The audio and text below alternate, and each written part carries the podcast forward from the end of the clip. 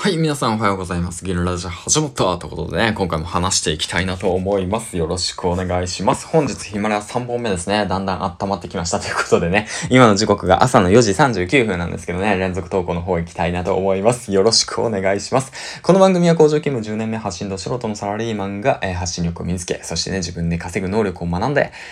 工場から脱出するまでの物語を配信していきます。今現在、様々なチャレンジをしております。ですね、ヒマラヤ今年中に1000本チャレンジや、あとは社内初の育休などを取得して育児や、そして日々の学びの方を Twitter、SNS、ノートなどを通して配信活動の方をしております。銀ちゃんです。よろしくお願いします。はい。で、今回なんですけども、トーク術のことについてね、その僕がやってるそのポイントについて話していきたいなと思います。よろしくお願いします。ですね、まず、大きく分けて3つかな。3つあります。最初に発音するときに、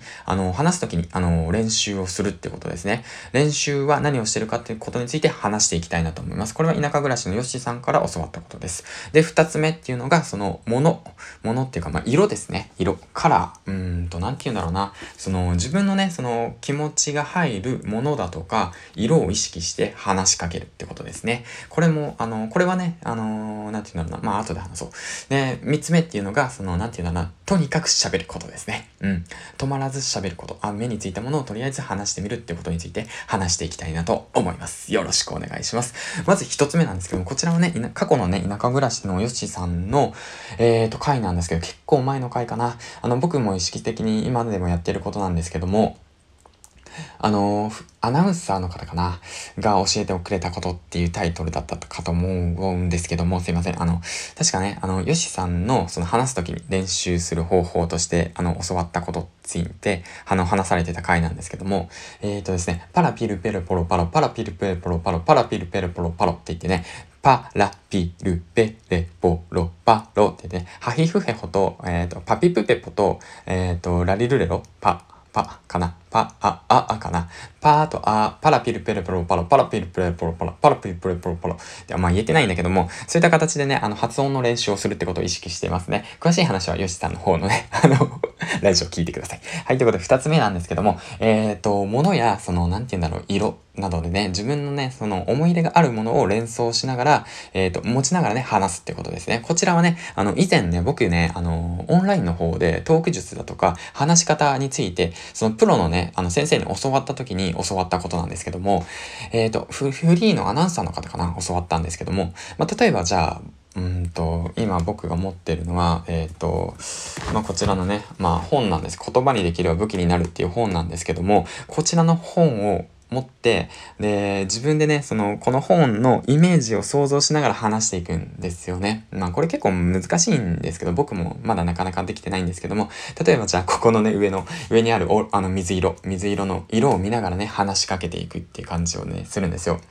で、水色っていうものは、なんていうの、共感だとか、あとは優しさだとか、そういったものをイメージさせる色なんですよね。だからそういったものをね、見ながら話しかける。話すってことをすることによって、なんか意識的にね、なんか共感するような形で話しかけれたりだとか、あとはね、その優しさだったりとか、そういったものをね、なんて言うんだろうな、言葉に、乗っけることができるんですね。うまく説明できたかな？うまいこと説明できないかな？じゃあ、例えば、この、革命のファンファーレっていうこの西野さんの本があるんですけど、こちらはね、赤色、力強いイメージがあるじゃないですか。だからね、僕もこうやってちょっと口調を変えてみたんですよ。あなたはできる革命のファンファーレ。これを読むことによって、明日からあなたに革命が起きますみたいな、こんな感じで僕もよくわかんないんだけど、そんな感じで、意識的に試してみたりだとかしていますね。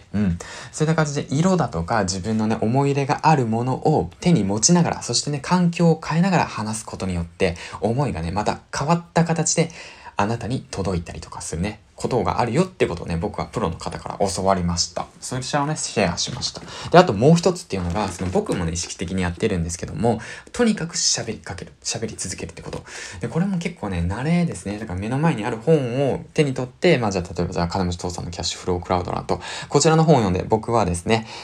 サラリーマン、働き人を抜けたいなと思いました。今のままだと、ずっとこのまま、ですね、言い方悪いんだけど、社畜のまま、ずっとね、会社員、社長にね、搾取されて、時間を切り売りして働くシステム、そういったものから僕は抜け出したい。だから、こうやって配信活動をして、発信力を高めて、あなただけにね、あなたのために発信をすることによって、なんて言うんだろうな、しっかり話せてないけどね。まあそんな感じでね、